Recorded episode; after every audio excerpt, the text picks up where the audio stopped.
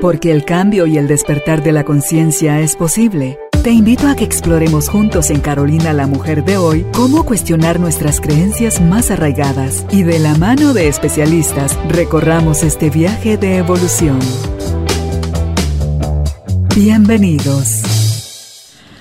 Tribu de Almas Conscientes, nuevamente bienvenidos sea cada uno de ustedes al estudio de Carolina la Mujer de hoy. Tenemos la oportunidad de conversar con nuestra invitada, la terapeuta cuántica consteladora cuántica Mimi Khan y vamos a hablar con Mimi sobre el tema constelando la salud física y mental. Sí, señor. En esto de las constelaciones muchas veces hay cosas que no entendemos. ¿Será eso verdad? No será verdad. Lo importante es que más allá de lo que nosotros creamos, lo que está sucediendo cuando se está dispuesto a sanar, a hacerse consciente, a hacerse responsable, está fuera del control de nuestras manos.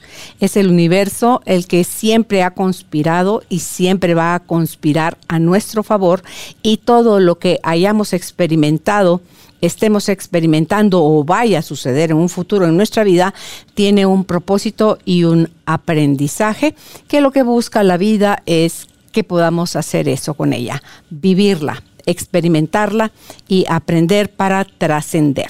Así que gracias por sintonizarnos, por escuchar nuestras entrevistas en Spotify y en nuestra página Carolina, la mujer de hoy. Empezamos, le damos la bienvenida a cada uno de ustedes y a nuestra invitada Mimi Khan. Hola Mimi, ¿cómo estás? Hola Carol, gracias por la oportunidad de poder, poder hablar, ¿verdad? De lo que la terapia cuántica puede hacer en cuanto a la salud y y como tú dices, ¿verdad? Decir que el universo conspira a nuestro favor y nos lleva directo en ese camino de regreso a la salud. O sea, la enfermedad nos lleva en ese proceso a recuperar salud. Así que pues lo cuántico está causando muchísimo impacto porque como tú sabes, lo cuántico es muy rápido, ¿verdad?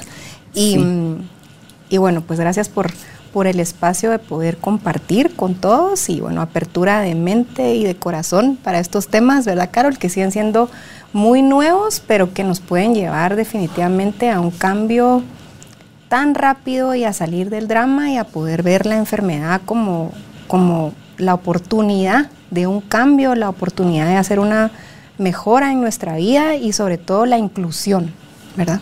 A mí lo que decías hace un momentito del cuántico que es rápido, eh, me encanta porque creo yo que va de la mano. Tú me corriges si no es así, pero es como yo lo estoy sintiendo ahorita en mi ser, eh, va de la mano con lo que va subiendo eh, la humanidad, su nivel de conciencia va despertando, entonces puede ver las cosas con más rapidez, con más claridad, sin tanto duda, cuestionamiento, será, no será, y qué, o sea, cuando le bajamos rayitas al miedo y le subimos por su parte a la confianza, vamos a vernos incluso nosotros mismos, Mimi, en medio de lo que está sucediendo, reaccionar o accionar. O sea, vamos a reaccionar o vamos a responderle a la vida de una manera diferente. Y si reaccionamos, vamos a generar más de lo mismo. Y si respondemos, vamos a abrirnos, a soltar y a confiar en que lo que está sucediendo tiene un propósito. Tiene un propósito. Y en lo cuántico, pues no hay espacio, no hay tiempo, no hay localidad, hay información, ¿verdad? Que es el gran avance que estamos viendo que somos personas que traemos una información y está a nuestro alrededor, ¿verdad? Entonces, para poder hablar de cómo llegar a la salud, es muy importante que hablemos de la enfermedad y de esta nueva mirada que en la medida que logremos ver la enfermedad, con respeto, con agradecimiento, con inclusión, con aceptación, nos vamos a dar cuenta que la enfermedad no viene para hacernos un daño, viene porque nos, nosotros la atraemos. O sea, la enfermedad es como un imán, ¿verdad? Está, está rondando, siempre ha estado. La enfermedad siempre ha existido. Hoy en día pues tenemos nuevas enfermedades, ¿verdad? Cada día van a haber nuevas enfermedades pero al final se dividen en dos. Son enfermedades físicas o son enfermedades mentales, ¿verdad? Y la enfermedad física que es la que más se trata, ¿verdad, Carol? Porque si te da una gripe, si te da una diabetes, si te da eh, pues algo que tenga un diagnóstico que se pueda ver, entonces resulta más real, porque lo puedes ver, una enfermedad en la piel, se puede tratar. Pero la enfermedad mental no es tratada, no se le da el espacio, ni el lugar, ni el reconocimiento que existe. Entonces estamos viviendo en medio de muchos trastornos mentales, de mucho dolor, de mucha incertidumbre, las personas no se conocen, no saben cómo lidiar con estos cambios y lo que más vamos a ver a partir del COVID es enfermedad mental, dificultad mental, trastorno mental por el encierro, por el aislamiento, em, por eso que no se ve, pero se siente. Entonces, si nosotros logramos ver la enfermedad como una oportunidad de cambio, ¿por qué aparece la enfermedad en mi vida? O sea, ¿cuál es el propósito de una enfermedad? ¿Por qué está presente? Porque me quiere mostrar algo. Entonces, las enfermedades que se dividen en físicas y mentales, pues la enfermedad física se observa que viene más del vínculo con la mamá, ¿verdad? La salud física viene más del vínculo con la mamá, porque la mamá es nuestra conexión con la vida, es esa persona que nos enseña a amar, que, nos, que debería haber sido nuestro refugio, nuestro lugar seguro, ¿verdad? Todo eso que uno experimenta en conexión con la vida viene del vínculo con la mamá. Entonces, si no hay conexión con la mamá, si hubieron traumas de vinculación o la mamá estuvo ausente o en alguna generación se murió la mamá o no estuvo presente, se van a observar enfermedades físicas, enfermedades del corazón, ¿verdad? Las enfermedades del corazón vienen de, una mamá muy distante y muy fría. Em, diabetes, ¿verdad? Que es perder la dulzura de la vida. Las personas que padecen de diabetes, cuando se les pregunta, eh, lo que se observa es cómo es su conexión con la vida. Realmente tiene dulzura, tiene gozo, porque lo que hace el azúcar es que se vuelve un veneno para el cuerpo del diabético porque le está diciendo hey, lo que tú necesitas no es azúcar, es reconciliarte con tu madre, sanar ese vínculo en tu interior, que no solo tiene que ser tu mamá, sino puede venir de muchísimas generaciones atrás. Entonces, cuando vemos enfermedades físicas, lo primero a tratar es conexión con la vida, conexión con la madre, presencia de la madre en la persona, cómo está ese apego, cómo estuvo ese vínculo seguro.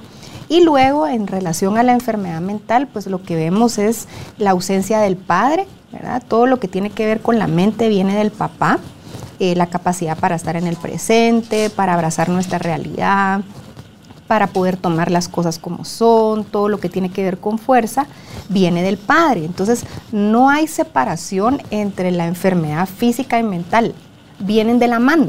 La biología de nuestro cuerpo va a responder a cómo nos sentimos, a cómo pensamos, a cómo actuamos, como tú decías, es un, es un conjunto, ¿verdad? Entonces, la enfermedad realmente está a nuestro favor y puede ser tratada y sanada en un tiempo más corto o puede ser excluida y puede ser heredada de generación en generación. Por eso vemos que hay enfermedades que pasan de una generación a otra.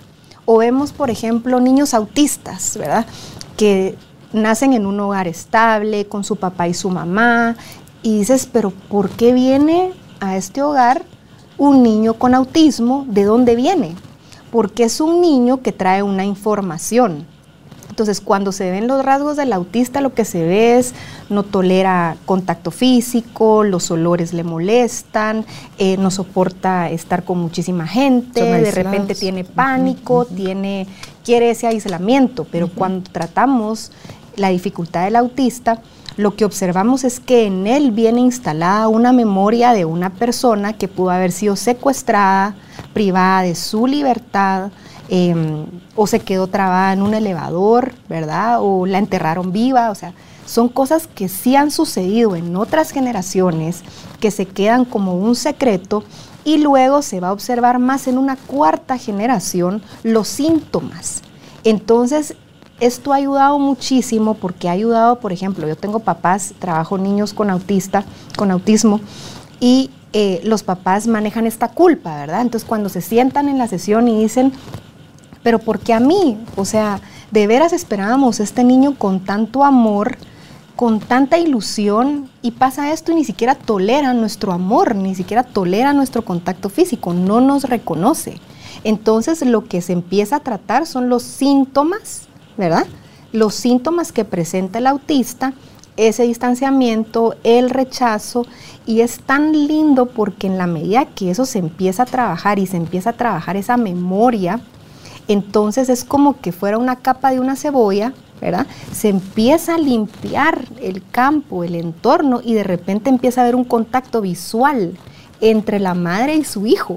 Y por primera vez empieza a haber un reconocimiento, porque lo que se trabaja es la información que viene en el niño, el rechazo de los padres hacia el niño, la culpa, estas son interferencias, no se ven pero se sienten. Entonces la terapia cuántica lo que trabaja, las constelaciones cuánticas, es el campo que rodea a la persona, esa información que viene contigo, que no tiene tal vez una explicación, que no se mira pero se siente y que si no lo vemos, entonces lo que se va truncando, lo que se va bloqueando es el amor.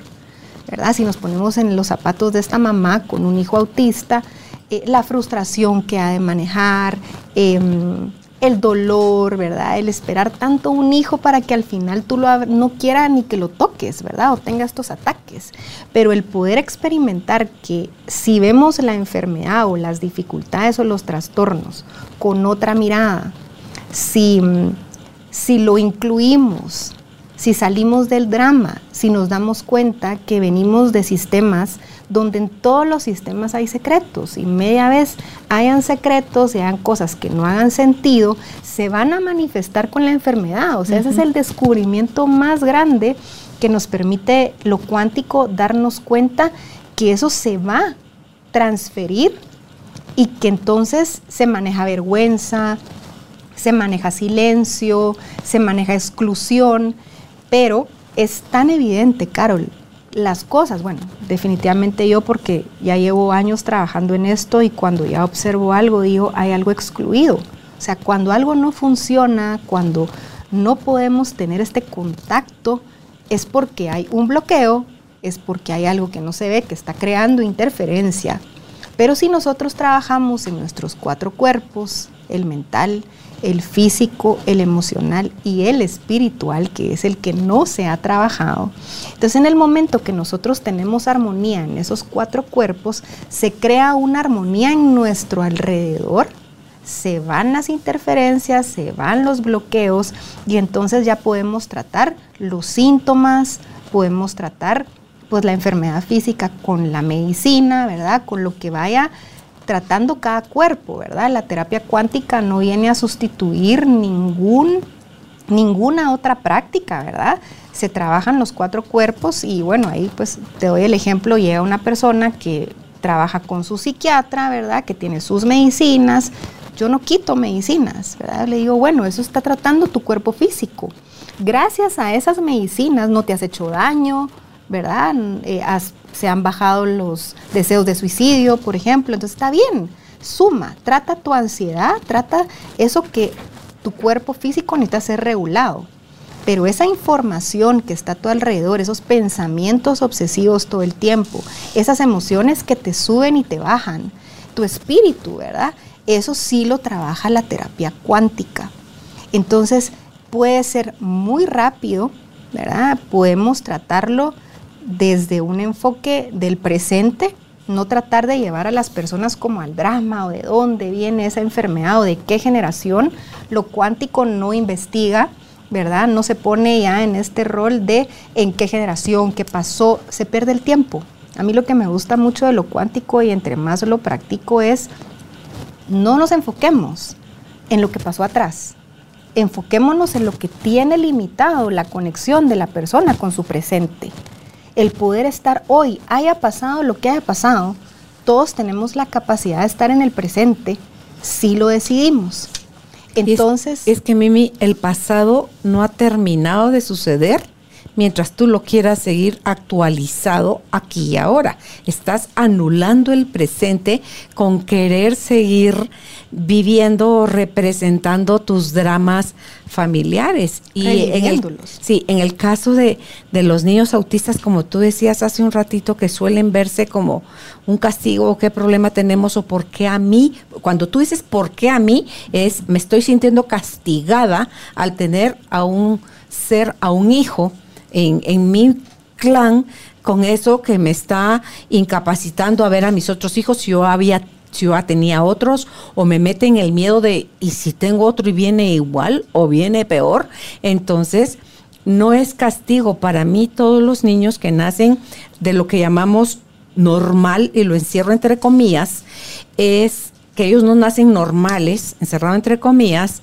es, son almas valientes, amorosas en el árbol genealógico que están al servicio de la evolución de nuestro clan, porque hay tanto secreto, hay tanta cosa que da vergüenza, que se quiso enterrar con el silencio, creemos que entierra y lo único que sana es el hablarlo. Pero si lo hablo no desde la victimización, sino lo hablo desde esto es lo que sucede o esto es lo que sucedió y no lo estoy contando para que lo juzguemos y lo hagamos tiritas o pica pica entre todos, sino que es solo para que sea del conocimiento. Y esto se así se vivió que queremos hacer nosotros aquí ahora, ahorita, con eso que vivieron nuestros antepasados, con el nivel de conciencia que tenían, Mimi. Entonces, ya con el simple hecho de ponerlo sobre la mesa, vas a impactar de diferente manera a cada uno de los miembros que esté poniendo atención a eso. Habrá unos que mientras estén escuchando la historia van a levantar una barrera de la la la la la la la, la así como de, de no querer saber que es parte de perpetuar lo del pasado, pero a él se le va a reflejar en lo personal, en su vida, eh, uno dice futura, ahorita mismo está sucediendo el futuro con la calidad de presente que estás teniendo. Si tu presente es altamente vivir en el pasado, el futuro va a ser vivir en el pasado. O sea, no, sí, sí, no se va a modificar solito, no cambia, ya voy a dormirme ahorita desde, ahorita a las 3 de la tarde me voy a dormir para que amanezca más temprano y ya mañana va a ser diferente. No, si mañana al abrir los ojos voy a seguir trayendo la misma pesadilla de mensaje de, de verborrea que me estoy diciendo, vuelta que mm, puede ser me congelaron y un año después me despiertan, voy a seguir, si le dan play a mi cassette, el tiempo no va a hacer absolutamente nada. Entonces, no es castigo, son almas que están al servicio y no es por qué, sino el para qué, porque ellos nos están permitiendo ver todo lo que se ha negado, se ha ocultado, se ha callado en nuestro clan. Yo quisiera agregar con lo que tú dijiste, ¿verdad? Que las cosas no, son, no es por qué a mí. Si cambiamos eso y lo ponemos en positivo, ¿para qué me pasó esto a mí? Tiene un propósito, ¿verdad? Si a tu vida llega un hijo con una dificultad, puede llegar a ser la bendición más grande, te está dando la oportunidad de alguna manera el sistema en que tú seas esa sanación colectiva, en que ese niño deje de estar llevando los síntomas de algo que fue totalmente excluido en generaciones atrás y entonces empezar a darte cuenta que este niño te puede reconocer y que tenía un propósito. Entonces, como tú decías, el presente se ve limitado porque estamos en el drama, en el porque a mí, y entonces ahí se pierde muchísimo tiempo. Es que, miren, cuando uno descubre que el tiempo no regresa, que es limitado, que nos estamos perdiendo de ir el presente y de veras de vivir una experiencia muy linda a pesar de lo que nos pueda pasar.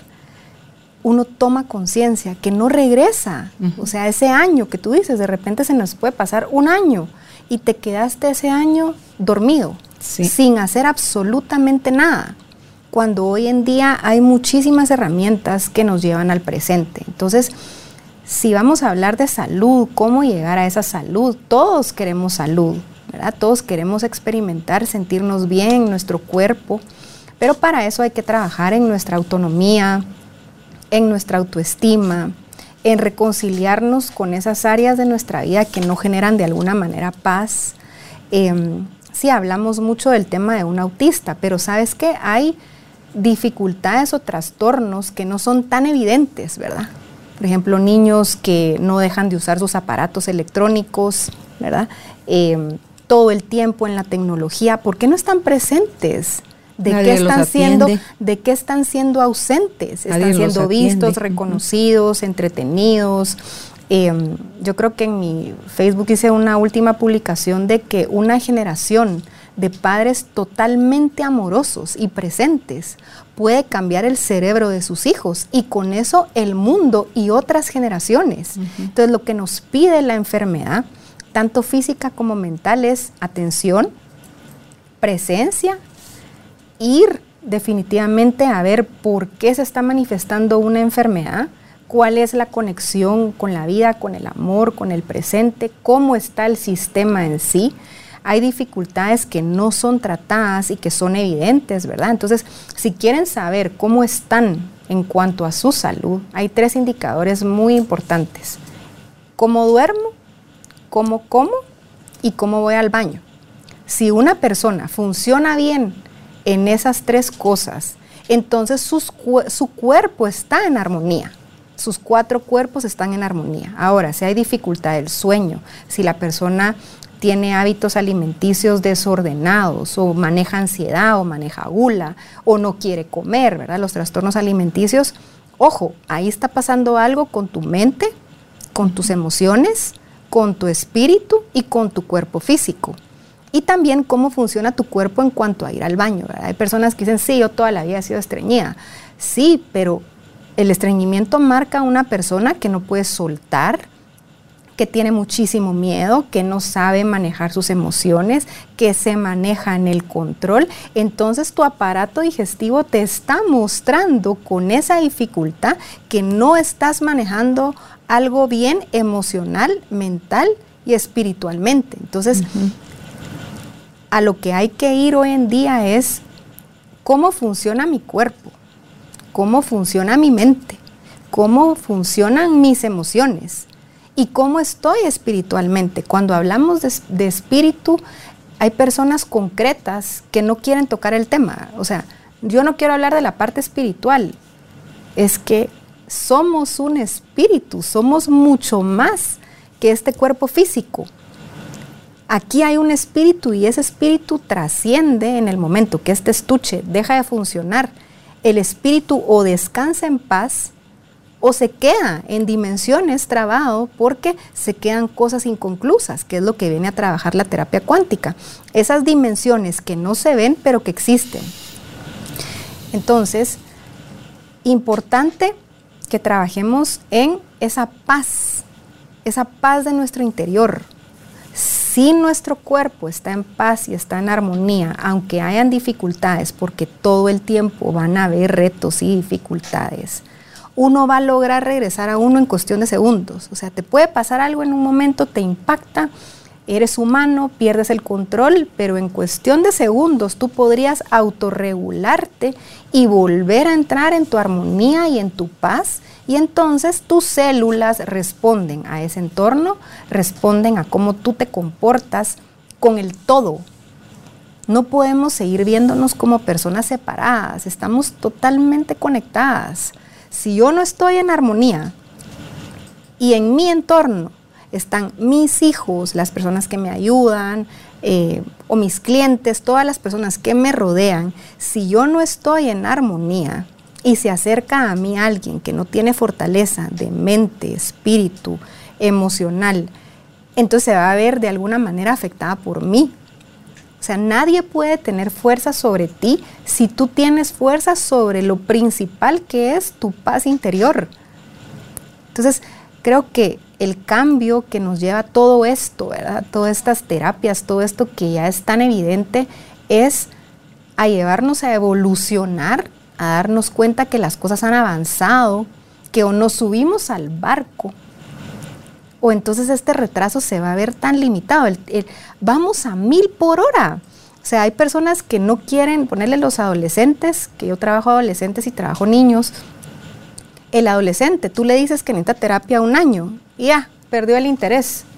Pero si le hablamos de lo cuántico, le hablamos de que puede mejorar su estado de ánimo, que tiene la capacidad de trabajar autonomía y autoestima aunque siga viviendo con sus papás y que puede subir y elevar su frecuencia, entonces vamos a tener personas más interesadas, más presentes, en total capacidad de poder encargarse de sí mismos. El Estado autónomo se ve, em, se empieza a formar desde que uno tiene dos años, desde que uno empieza a caminar, empiezas a hablar, empiezas a experimentar tu independencia.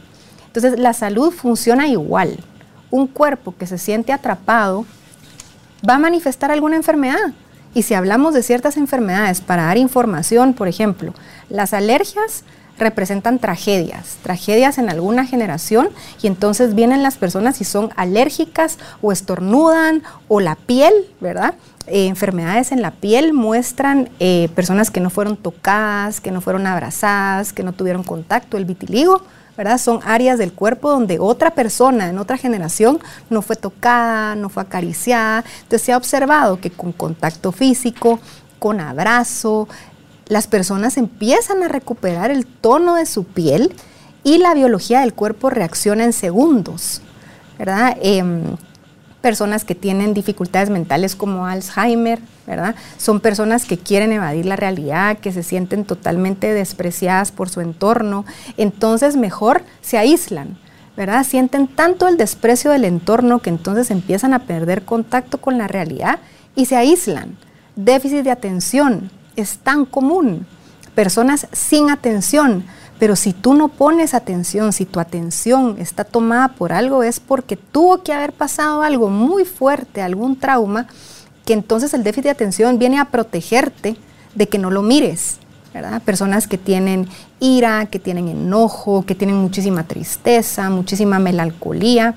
Lo que se observa es que llevan emociones adoptadas de alguien más. En el vientre materno pudieron haber estado con una mamá que todo el tiempo estaba deprimida, que lloraba, que tuvo alguna pérdida. Entonces, desde el vientre materno hay una lealtad inconsciente que dice, yo por ti, mamá, yo lo voy a vivir igual que tú, entonces, ¿sabes qué? Yo voy a llevar tu tristeza. Y entonces vemos mamás muy rígidas o padres muy rígidos, muy narcisistas, muy en ellos, con emociones totalmente bloqueadas. Entonces ahí viene un hijo que dice, yo por ti, yo voy a ser tan sensible para ver si así tú reaccionas y te das la oportunidad de sentir. Entonces el cuerpo habla, la mente nos está hablando.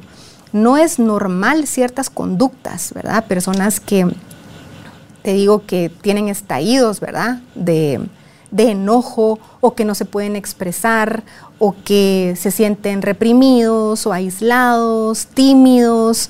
Em, por ejemplo, mira cómo reacciona el cuerpo ante personas que se sienten tímidas ante algo, se ponen rojas, ¿verdad? Yo me acuerdo que yo antes... La vergüenza también. la vergüenza, pero yo me acuerdo que yo antes que tú me pusieras frente a un micrófono, una cámara, yo ya estaría, pero que estallaba, ¿verdad? de la pena, manejaba muchísima pena. Hasta que trabajé pues esa pena, esa vergüenza, eso que había en mí que no hacía sentido. Pero la biología del cuerpo reacciona en cuestión de segundos. ¿Por qué te pones roja? ¿Verdad? El enojo también te pone roja. El enojo también, o te sale algún rash, eh, pero el cuerpo habla. Entonces, tenemos que empezar primero a ver que la enfermedad física y mental van de la mano que si no se trata lo mental, que es lo más importante, tratar tu mente, entonces tu cuerpo se ve tan afectado porque está en un entorno totalmente de estrés que entonces va a manifestar una enfermedad física. Pero lo primero es la mente. ¿Qué está pasando con mi mente? ¿Dónde están mis pensamientos? ¿verdad? Cuando hay gente que llega a constelar, le digo, mire, yo lo que veo es que está bloqueada su autonomía y me dicen, Mimi, yo soy independiente, yo me pago mis cosas, yo vivo solo. Sí, pero ¿dónde están tus pensamientos todo el día? Si tus pensamientos están en una persona, en una dificultad, en un duelo, tú no tienes autonomía mental. tu mente está totalmente tomada. Aunque estés, Mimi, en el debería. Ajá. Estás en la mente de alguien que está asumiendo o alguien tiene control sobre como deberían de ser las hay cosas muchas personas que también tienen fuerza sobre ti que entonces un comentario o algo ya te ya te dejó mal verdad también si tus emociones tú pasas de estar contento a estar triste a estar enojado a mm, pelar cables entonces dices ¿Dónde está tu autonomía emocional que no te puedes autorregular? ¿Cómo puedes caer de aquí para allá y esa inestabilidad? Entonces tu autonomía emocional no la tienes. Probablemente le pertenece a tu mamá, a tu papá, a una pareja, eh, a un trauma y ahí se quedó tomada tu estabilidad emocional. Y tu cuerpo lo va a reflejar. Y tu cuerpo lo va a reflejar. La parte espiritual, ¿verdad? Que es esa que no se ve pero hay personas que, ponele, tienen esquizofrenia, tienen paranoia, psicosis, y cuando llegan, bipolaridad, llegan a constelar y me dicen, mire, yo le trato de explicar a mi terapeuta que lo que yo oigo es real, y creen que estoy loca. Cuando llegan a la terapia cuántica es real, o sea, tenemos que tener un poquito más de compasión, de empatía con las personas que padecen de trastornos mentales, porque lo que escuchan, lo que miran y lo que sienten es real. Entonces sí, se pueden medicar, sí, pero eso va de alguna manera a bloquear una dificultad que está siendo evidente. Entonces, por eso hay personas que también se suicidan, se hacen daño, pero cuando les hablas, dices que, mire, había una vocecita que me decía todo el tiempo, hazte daño, aquí no te quieren, tu familia no te quieren, eres un estorbo cuando tenemos la capacidad de percepción, que es mi capacidad, yo tengo la capacidad de percibir eso que no se ve, pero se siente. Entonces, cuando ya estoy en la sesión con la persona, yo misma empiezo a escuchar esas voces y esas fuerzas y mi trabajo es lograr verlas, ¿verdad? Lograr percibirlas en la persona y hacer una separación energética para en algún momento poder neutralizar. Pero cuando tú reconoces esto. O sea, yo trabajo muchas personas que tienen bipolaridad y me dicen, mire, es que yo vivo en un conflicto. Hay momentos en los que me siento una víctima y hay momentos en los que me siento un perpetrador. Sí, pero en esa persona, imagínense lo difícil que es estar en la bipolaridad. Dentro de esa persona sí hay una víctima programada, sí hay un perpetrador que todo el tiempo están en conflicto y aparte la persona. ¿Por qué? Porque en alguna generación pudo haber un crimen, ¿verdad? De alguna, ponle algún abuelo que mató eh, a alguien o el aborto. No tienen idea. Yo soy pro vida. No tienen idea las consecuencias del aborto. Es un asesinato que se mantiene en secreto, que aparentemente no tiene consecuencias, tiene consecuencias sistémicas muy fuertes. Es un asesinato. Entonces, eso viene totalmente programado y entonces en el bipolar lo, que se ve de lo más común son abortos que sucedieron en otras generaciones y entonces viene ese conflicto interno dentro de la persona programada. Y aunque es un poquito difícil de explicar, ¿verdad? Que yo te agradezco tanto que abras estos espacios y que cada vez yo misma también he podido explicarlo mejor. Hace unos años que lo platicábamos y ni yo misma lo entendía. Pero hoy lo que nos muestra lo cuántico es que hay una memoria que se queda, tanto una memoria celular como una memoria mental, se podría decir, o una memoria emocional. Entonces, a nivel físico, hay personas a las que les han amputado un brazo, pero cuando ya lo vemos en ciertas cámaras que tienen esa capacidad, se ve la luz, ¿verdad? se ve la memoria del miembro. El miembro eh, fantasma. Ajá, sigue ahí el miembro. una cosa es la memoria del cuerpo físico y otra es esta memoria mental. Eso que aunque nadie habló, que se quedó como un secreto, la información viene y empieza a hacer ruido, ¿verdad? Entonces las personas bipolares tienen una capacidad mental tan fuerte que sí tienen capacidad de escuchar y ver dimensiones. Por eso una persona bipolar puede crear la realidad que quiere puede manipular totalmente al entorno. Tiene dentro de sí un perpetrador, ¿verdad? Que le está diciendo todo el tiempo cómo puede hacerlo. Las personas que tienen trastornos mentales viven mucho tiempo. Observen, ¿verdad? El que tiene Alzheimer puede vivir muchísimos años porque su mente lo tiene totalmente dominado. Lo que le llega, empieza a fallar es el cuerpo físico.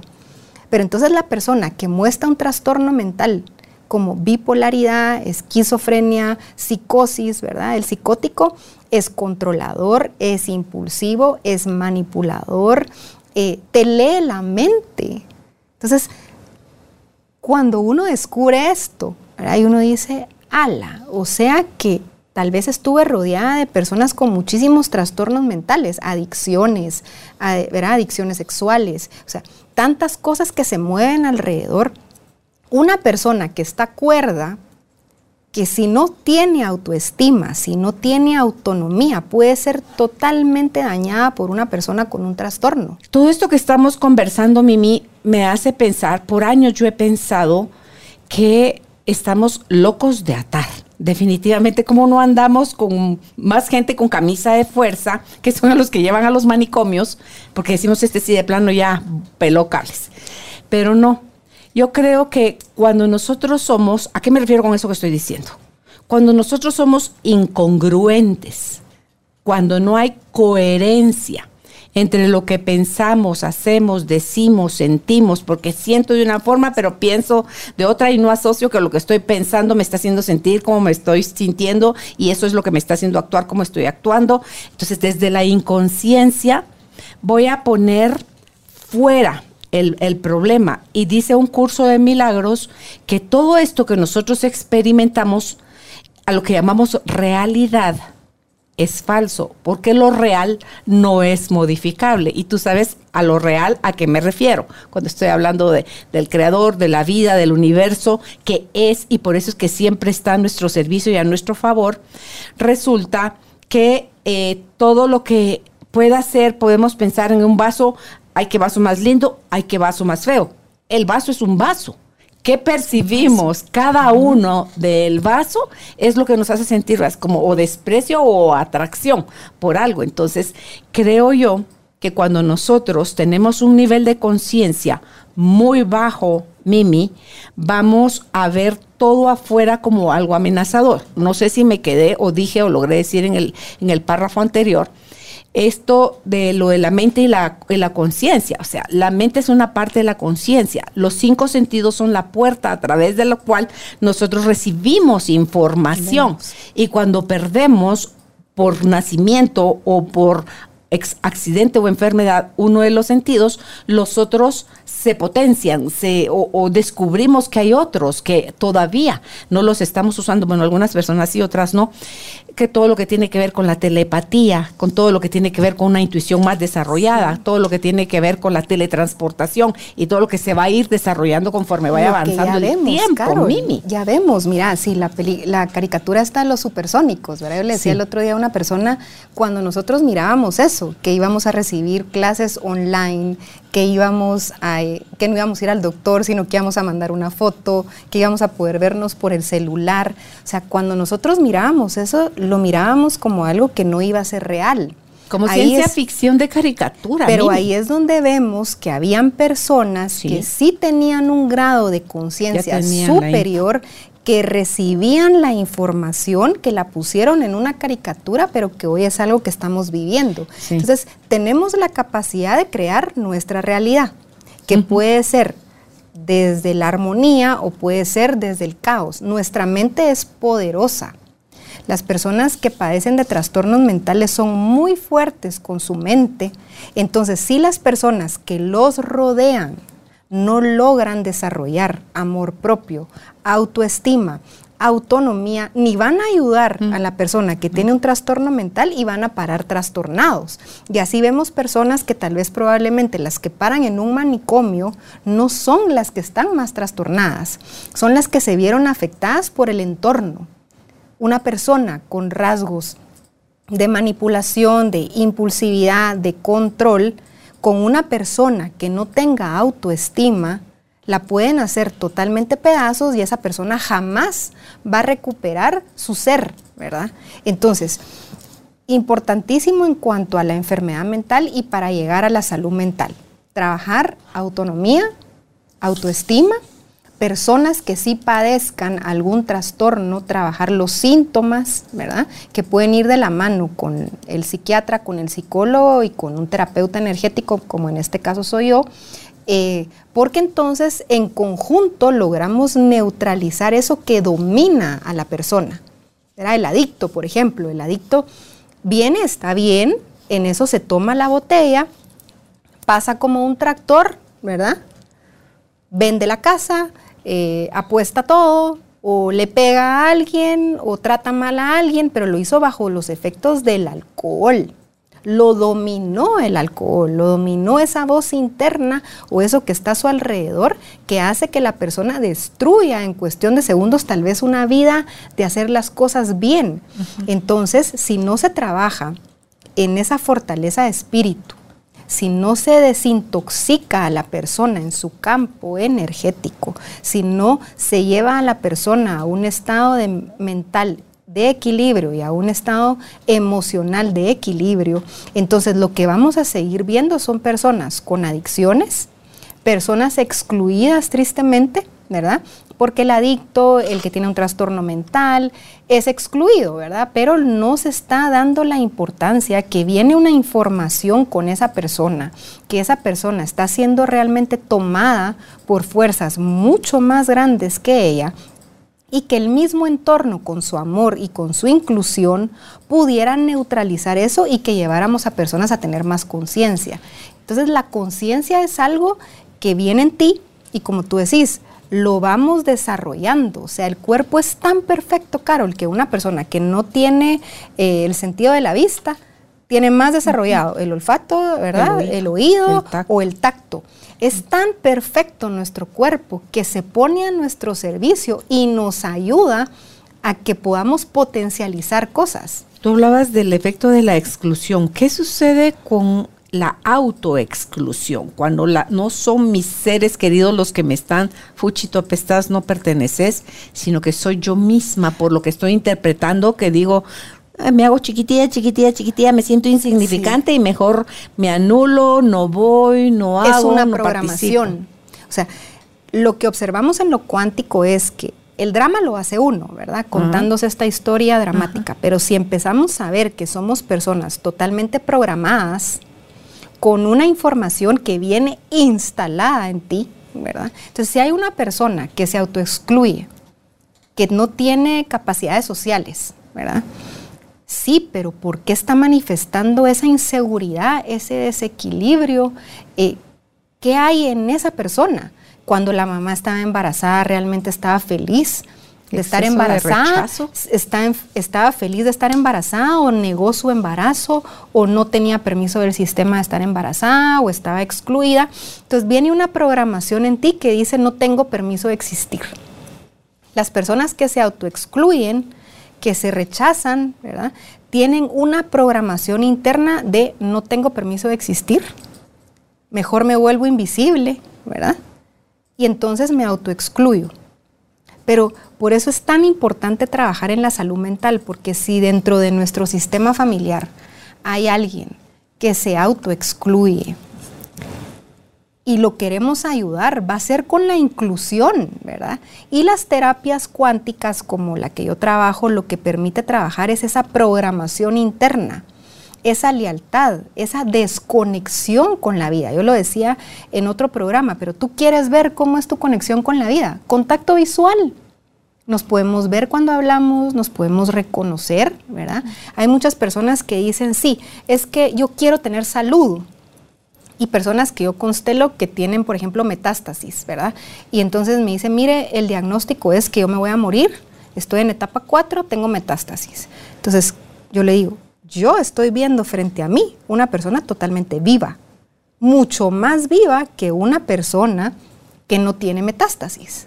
Ok, trabajemos cómo está su conexión con la vida, ¿verdad? Vamos a ver su mirada, su postura, cómo, cómo se desenvuelve el cuerpo. Y entonces cuando yo le digo, diga la frase, me quiero morir. Ay, no, Mimi, yo no me quiero morir. Solo quiero ver cómo se comporta su cuerpo en general ante la frase.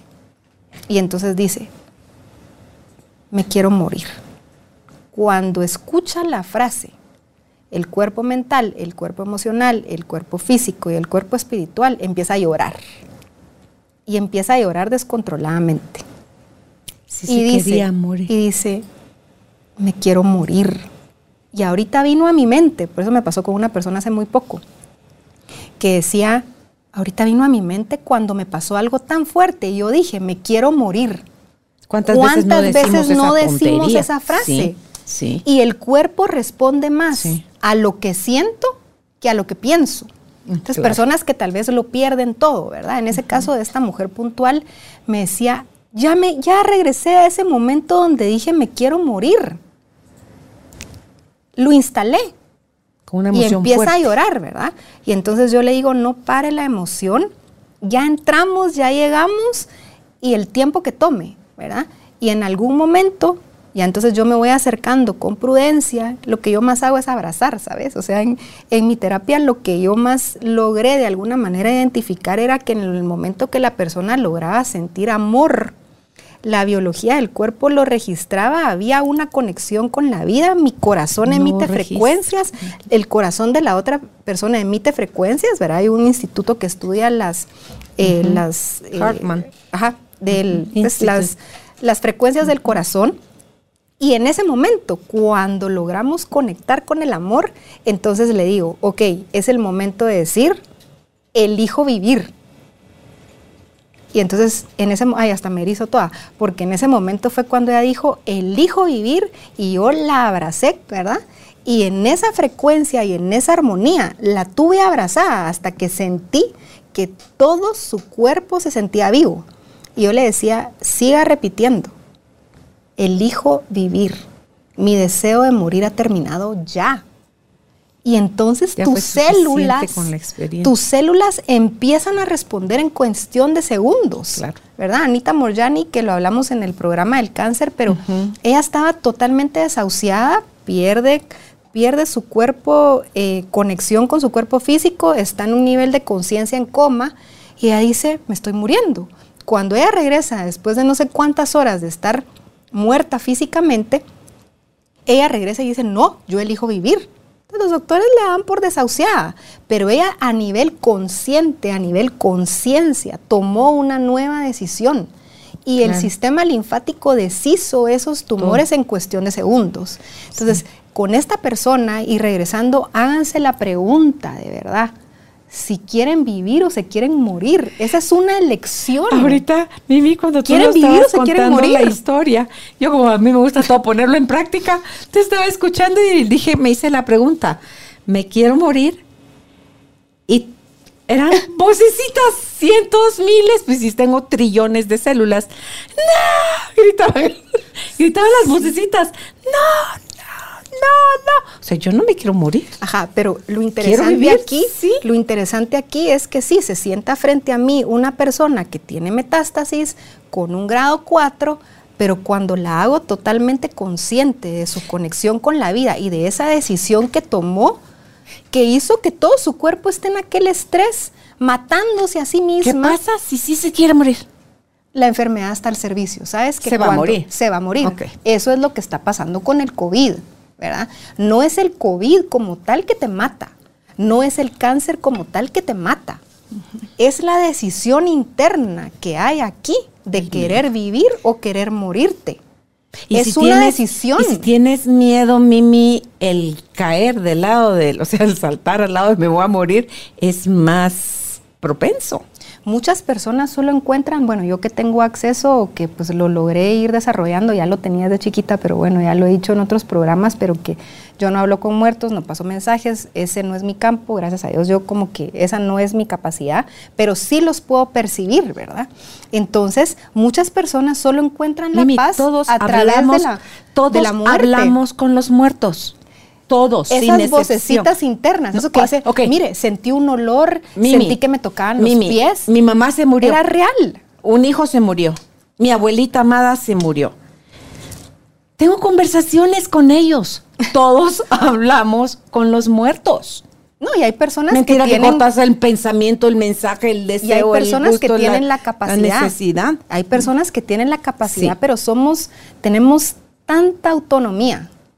Somos totalmente responsables y podemos estar en total control de nosotros que en mi caso, por ejemplo, a mí me tomó muchísimo tiempo autorregular esa capacidad y en algún momento decir, no, esta parte yo no la quiero abrir. ¿verdad? Yo quiero estar al servicio vale. del vivo, quiero contactar con el vivo y quiero estar totalmente en el contacto con la realidad. Quiero llevar la terapia cuántica a algo que podamos ver, sentir, y la vida te respeta. y entonces es tan lindo que te respeta. Esto no lo quiero, ok, eso no lo quieres. No es que no lo perciba y que, y que no lo, y que en mí no existe exclusión. Yo aprendí que todas las fuerzas están al servicio de la vida, que no existe como tal lo bueno y lo malo, existe la luz y la oscuridad y cada una a su dimensión, ¿verdad? Entonces, regresando a la salud. de la otra. Regresando a la salud, ¿verdad? También tuve un caso de una persona que me decía, tengo pánico de morirme, ok, entonces el tema. El tema es ponerme frente a la muerte, porque si la muerte tiene más fuerza sobre mí y no logro reconocer que estoy totalmente viva, entonces no tengo autonomía mental, emocional y espiritual cuando esta persona también logró estar frente a la muerte, ¿verdad? Porque ¿cómo se maneja eso? Energéticamente nosotros podemos anclar una energía, podemos venir y decir, sí, aquí enfrente está la muerte, o aquí enfrente está el cáncer, o aquí enfrente está el Alzheimer, o aquí enfrente está la bipolaridad.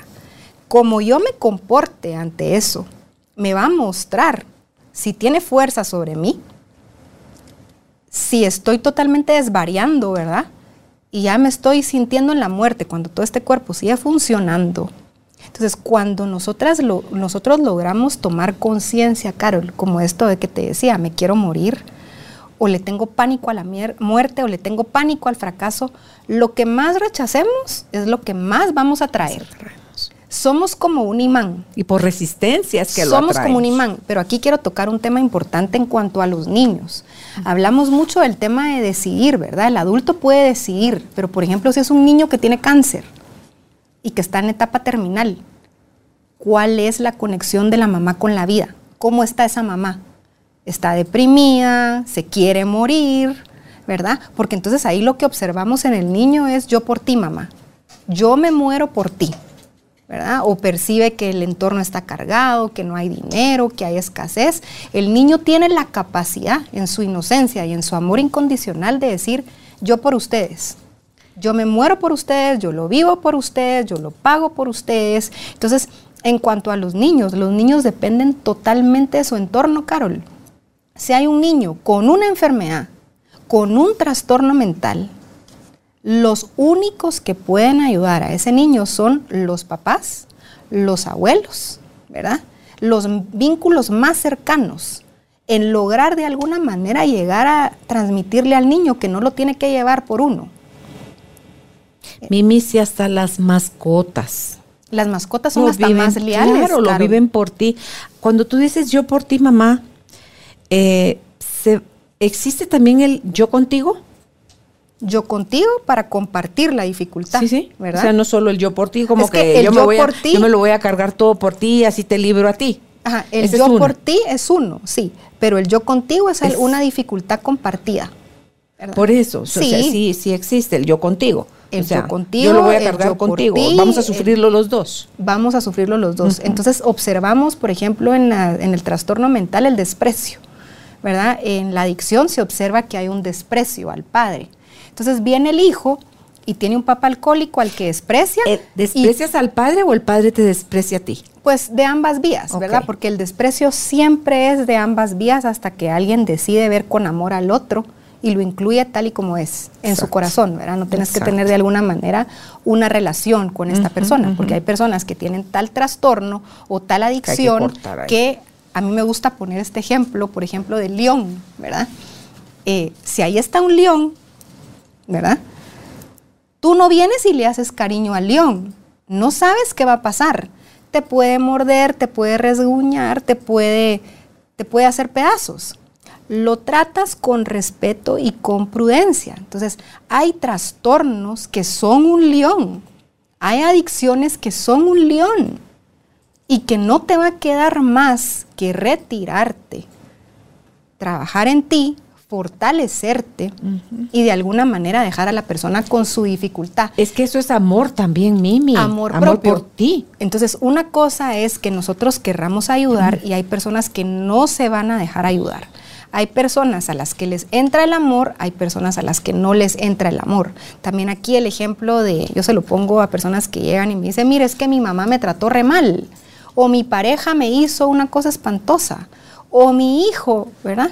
Yo le digo, mire, pues, si ahí hay una persona que a usted le dicen, mire, esa persona es bipolar, tiene ese diagnóstico, ¿ok? Entonces tú pasas, ¿verdad? A mí vienen y me dicen, mire, Mimi, esa persona es bipolar. Ah, bueno, entonces ya tengo la información. Si yo paso y me dice, Mimi, tonta, yo diría, tiene una dificultad, no me lo tomo personal, ¿verdad? Pero como no hay un diagnóstico en la mayoría de personas que tienen trastornos mentales, entonces, si yo no tuviera esa información y yo paso y me dice Mimi tonta, y si es mi mamá, mi papá, mi pareja, ¡ah! ¿Cómo? Me puedo tratar así. Mimi, pero aparte, tú cuando te equivocas te puedes decir tonta 100 millones de veces y no lo sientes como que te estás ofendiendo, solo es un decir, es un es que hablamos por hablar, por Dios.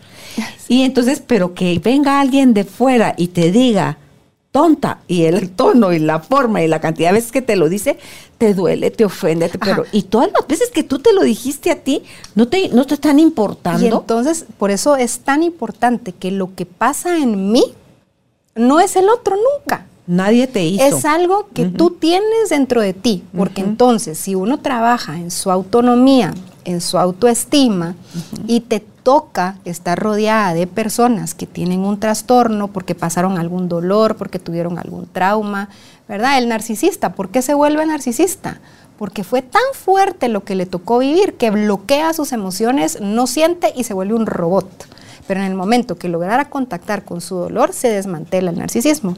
Entonces, si nosotros logramos trabajar básico, todo parte de tu autoestima y de tu autonomía porque entonces podríamos lidiar con personas que tienen trastornos, pero ser más fuerte, ¿me entiendes? O sea, al narcisista, por ejemplo, le encantan las personas que se dan su lugar y que se ponen de tú a tú, te ganas su respeto, ¿verdad? Entonces hay que informarse mucho más, ¿verdad? Hay que decir, bueno, si yo vivo en este entorno y esta persona me trata mal, me quita fuerza, me quita mi atención, mm, ¿qué hay en mí? ¿Dónde está mi autoestima? no estoy ayudando ni a la persona que tiene un trastorno ni a mí. Entonces, dos cosas claves en la enfermedad mental, en el trastorno mental, es el león y el diagnóstico, ¿verdad? Tú no te acercas al león si el león no se trata a sí mismo, te va a hacer daño, retírate. Hay que saberse retirar a tiempo. Por eso es que se dice, no te hizo daño. Te, dejaste que te hiciera daño. Al acercarte tú a él, ay, me mordió, pero ¿Para qué pusiste la manota para que te mordiera? Y trabajar muchísimo en la salud mental, la conexión con el padre, ¿verdad? O sea, resumiendo un poco, pero es, hay trastornos mentales, ¿dónde está el papá? ¿Dónde está el papá posicionado en esa familia? ¿Qué lugar tiene? ¿Cómo es el vínculo? De ahí viene la salud mental. ¿Quién nos da el permiso de querer al papá? La mamá. ¿verdad? Si la mamá tiene un trastorno mental y no logra diferenciar en que una cosa es vínculo pareja y otra cosa es vínculo papá, entonces va a dañar a los hijos mentalmente. En la enfermedad física, ¿cómo está la conexión con la mamá? ¿Dónde está el amor? Y miren, una cosa es ser mamá y una cosa es ser papá, porque te dan vida. Una muy diferente es tener la capacidad de ser papá y de ser mamá de cuidar, de ser un refugio, de ser un lugar seguro. Y no tenemos que juzgar, hay que salir del juicio, porque de verdad uno cuando observa más para atrás y dice, a la mi mamá sí que hizo magia, pues, o sea, al final con sus recursos y con lo que podía, me dio lo mejor que pudo. Entonces, como adulto, también otra frase que ayuda muchísimo a fortalecer esa autoestima y esa autonomía es, gracias mamá por lo que me, gracias mamá y papá por lo que me diste lo tomo todo, lo bueno y lo no tan bueno. Y lo que no me diste me lo voy a ir a buscar por mi cuenta, si yo puedo. ¿Verdad? Y en cuanto a los niños, el que más necesita la ayuda es el adulto que está a cargo, los adultos que están a cargo. Pero si los adultos que están a cargo tienen esta incapacidad, pues entonces que el niño vaya a terapia para saber lidiar con su entorno también. Imagínate si desde la chiquitos... cosa con el niño te tienen que llevar el adulto, porque no se manda uno por sus pistolas ni tiene uno la plata para ir a pagar su terapia. Pero el adulto que lleva al niño, aquí le traigo a mi hijo para que me lo componga porque es un problema y me da y es rebelde. No, perdón. La que se tiene que componer. Los que se tienen que componer son los papás. Pues los adultos que están a cargo, porque el niño como está programado, ¿verdad? Va a ver. Yo que tengo dos hijos, mis hijos sí van a terapia, eh, porque la necesitamos. La terapia está muy mal juzgada de alguna manera que tú vas a terapia porque tienes algo malo. Las terapias que son llevadas desde potencializar tus dones, tus capacidades, tus plus, ¿verdad? Eh, las terapias no vienen solo a ver una dificultad. Vienen, por ejemplo, en el caso de mi hijo, tiene ciertos talentos, le gusta la música, sí, pero entonces no solo nos vamos a centrar en la música, la terapia también lo puede ayudar para que él potencialice, que es muy bueno para mate, que puede, ¿verdad? Puede ser músico, puede ser ingeniero, puede despertar su conciencia y explotar más lo que tiene dentro de sí, ¿verdad? Entonces, yo invito a los papás, ¿verdad? O invito a que se abran a la terapia, que la enfermedad física viene más de una enfermedad mental que para poder llegar a la salud, primero tenemos que cambiar la mirada que tenemos hacia la enfermedad. Si la enfermedad es excluida, rechazada, em, negada, que es verdad, no se va a sanar. Miren, las cosas se sanan cuando la dificultad es evidente. Cuando algo es evidente y tú lo puedes hablar, ¿verdad, Carol? Pierde fuerza. Total. Se vuelve parte del paisaje todos tienen dificultades, pero el que es valiente, el que tiene esa humildad de decir, no, hay algo que no funciona en mí y lo voy a restaurar en mí. O sea, sí, yo pareciendo terapeuta, ¿por qué? De tanta terapia que recibí desde los 19 años. No, claro, y eso que tú decías hace un ratito, esto de la luz y la sombra, yo estoy en luz, no tengo sombra.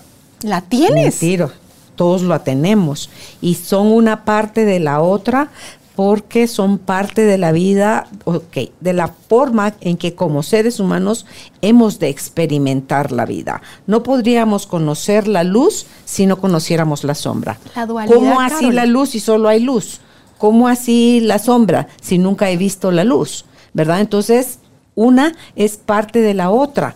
Ni una es buena ni la otra es mala. No puedo tener, no puedes, Dios no tiene una parte buena y una parte mala. Dios solo es una cosa y es, y es amor, y es creación, y es vida. Y Dios es inclusivo.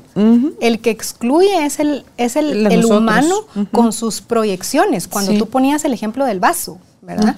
Ambas tenemos el mismo vaso, pero cada una lo va a ver desde su proyección, desde su, nivel de conciencia, desde su autoestima, desde su autonomía. O sea, es aparentemente es un simple vaso, pero tu nivel de conciencia, tu nivel de conexión, tu capacidad de estar en el presente es qué lindo vaso, qué limpio, gracias por me dio agua, la mesa, qué linda. Entonces, podemos empezar a tomar total conciencia de todo lo que está a nuestro alrededor, pero para eso hay que trabajar en la salud mental y en la salud física. Y la verdad es que estamos viendo una experiencia terrenal y yo que tuve muchísimo acceso a la parte espiritual y me tomó mucho tiempo de alguna manera aterrizar, porque sí fue muy fuerte, ¿verdad? Tú pues nos hemos tomado cafés y yo te he abierto mi corazón y hubo momentos en los que yo decía, ala, yo creo que vivía mejor antes en la ignorancia que como estoy viviendo ahorita con tanta conciencia a mi alrededor. Es, es demasiado fuerte cuando uno se vuelve tan consciente en un mundo tan limitado pero eso también y tan cerrado, pero... Pero eso también es una limitación de la mente. Ajá, sí, pero entonces... Mejor elegir verlo lo todo. que a mí me tomó poder abrazarme y aceptarme, ¿verdad? Y decir, esto es lo que hay. Si Mimi desarrollaste un nivel de conciencia eh, muy fuerte, un nivel de percepción, pero no quiere decir que yo no pueda vivir una experiencia terrenal, ¿verdad? Y que esto es una experiencia terrenal, Carol, es una experiencia para disfrutarla con nuestros cuatro cuerpos. Puedes tener una gran dificultad, pero mi dificultad no puede ser más grande que el regalo de estar viva. ¿Verdad? Puedes tener una metástasis, puedes tener este cáncer, puedes tener este trastorno, puedes tener un hijo autista, puedes tener escasez, lo que tú querrás. Pero cuando tú te centras y decís, estoy en el momento presente, en este momento presente, lo más probable es que te des cuenta que no te falta nada que puedes respirar, que puedes tomar una nueva decisión de vida. Hay cosas que no van a cambiar de un día para otro, pero una nueva decisión ya lo va a mover todo. Sea, si tú como esta persona que tenía metástasis decides, elijo vivir, renuncio a morir, no necesito morirme. Al final, ¿qué pasa? Las personas tal vez pasan por una pena muy grande, toman esta decisión de quererse morir. ¿Y qué pasa? Te mueres y te lloran, te entierran y a los meses todo el mundo está con su vida, la vida sigue. Entonces yo creo que no vale la pena desperdiciar ni un segundo en vivir esta experiencia totalmente con salud y si por alguna razón hay una enfermedad que es parte de tu vida. Es parte de la dualidad. Es parte de la dualidad y te tocó, abrázala. Puede que eso le quite fuerza, puede que se reconcilie contigo, ¿verdad? Puede que seas también pues al servicio de tu sistema la persona a la que le tocó llevar esa dificultad. Pero si uno realmente todo lo que vive lo vive con agradecimiento, Carol, que en, lo cuántico se, trabaja, se trabaja con estas fuerzas del amor. Es que mira, yo cuando me levanto hoy en día, ¿verdad? Pues hasta hoy en día, pero cuando yo me levanto yo digo, ala, es que respirar es un lujo. ¿Verdad? A veces te tenés que congestionar toda para decir, ala, la verdad que sí respirar es un lujo, ¿verdad? Eh, ver a tus hijos, eh, ver que la vida sigue, eh, haya pasado lo que haya pasado, perdonarse a uno mismo. Me encanta mi película favorita, esta de Amar, Rezar y Comer, de Julia Roberts, pero cuando ella se sienta, ¿verdad? En esta terraza y este amigo le dice, quédate aquí hasta, que, te logres perdonar. Mira, yo hice este ejercicio este año, ¿verdad? Que, fue un año eh, de retos también, pero yo decía, Mimi, perdónate, perdónate porque no tenías la conciencia que tenés hoy, no tenés la información que tenés hoy, pero elegí reparar, elegí reparar abrazando lo que sí hay, ¿verdad? Que mis hijos vean que soy una mamá que, que abraza la vida, que que hoy por hoy estoy al servicio, ¿verdad? Si yo pareciendo terapeuta, como les digo, es porque de tanta terapia de un momento en que yo decía, esto tiene que llegar a más gente. O sea, cuando yo empecé constelando era un proceso personal y cuando yo lo fui reconociendo, viendo los efectos que tenía, ay no, mira, Carol, yo por Dios que cada vez que constelo yo digo gracias, porque es como que a mí me enchufaran otra vez en la vida, ¿verdad? Y y veo personas ante mí con aquel dolor y digo, mi abrazo le puede hacer sentir mejor. El que yo lo mire lo puede hacer sentir mejor. Sin juicio, sí. ¿Verdad? Eh, como decía la Madre Teresa de Calcuta, me fascina ella que vas a creer que su día es el día de mi cumpleaños.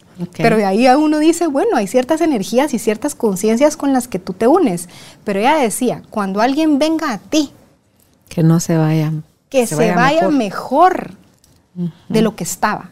Entonces, cuando vivimos en esta filosofía de vida y empezamos a ver que mi mirada puede cambiar al otro, que no sirve de nada ver al otro con lástima, porque si lo veo con lástima, le quito fuerza, me quito fuerza, no lo ayudo. Pero si lo veo con dignidad, con amor, digno de pertenecer, haya hecho lo que haya hecho, aunque tal vez sea un león, ¿me entiendes? Y tengas que tener de lejos, eh, eso lo va a hacer sentir mejor a ti, te va a hacer sentir mejor a todo el entorno y se crea una liberación, ¿verdad? Que la frase más, más linda en constelaciones es, te libero de mí.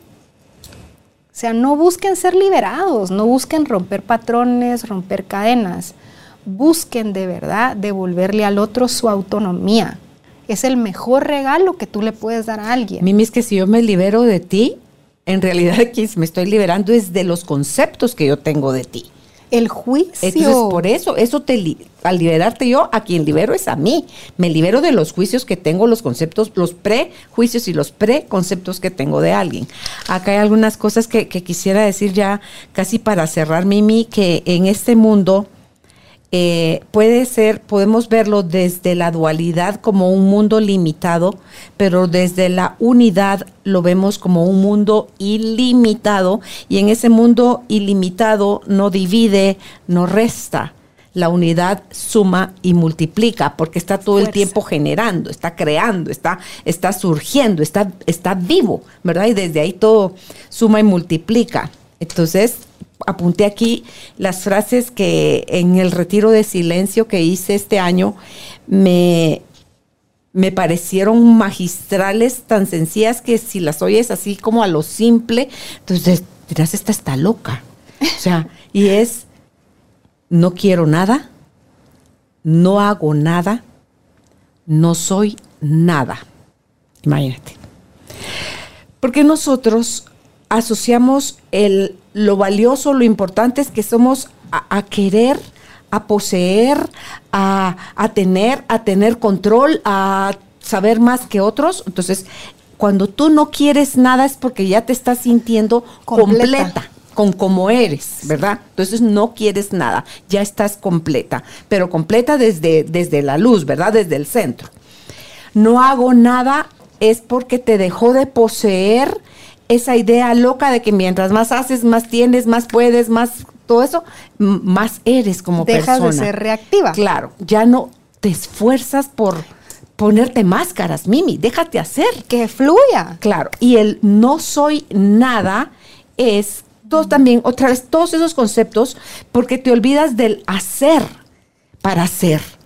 Te enfocas sencillamente en estar.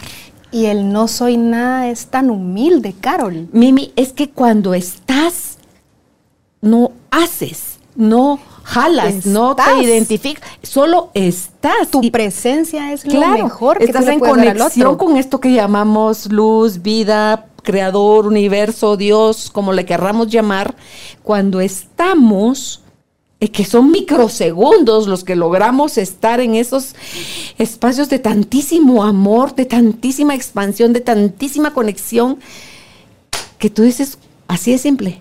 sí, así es simple. Y qué lindo, porque tú dices, las personas se enfocan más en que quieren ser, quieren destacar, quieren sobresalir, que en no ser nada. O sea, el simple hecho de estar, presente, Carol. Sí, y eso por eso, Mimi, se nos hace más fácil la vida cuando la vivimos con curiosidad, como cuando somos chiquitos. Como un niño, como dicen, ¿quieres vivir feliz? Vive como un niño. El niño se alegra por las cosas, Rápido. se apantalla por las cosas, y el adulto es tan la inocencia tiene y la tanta inconformidad. Entonces, me encanta cómo tú, tú lo planteas porque el Fíjate que la frase que más se me quedó es, no soy nada. Al final, esta vida no se trata de ser alguien.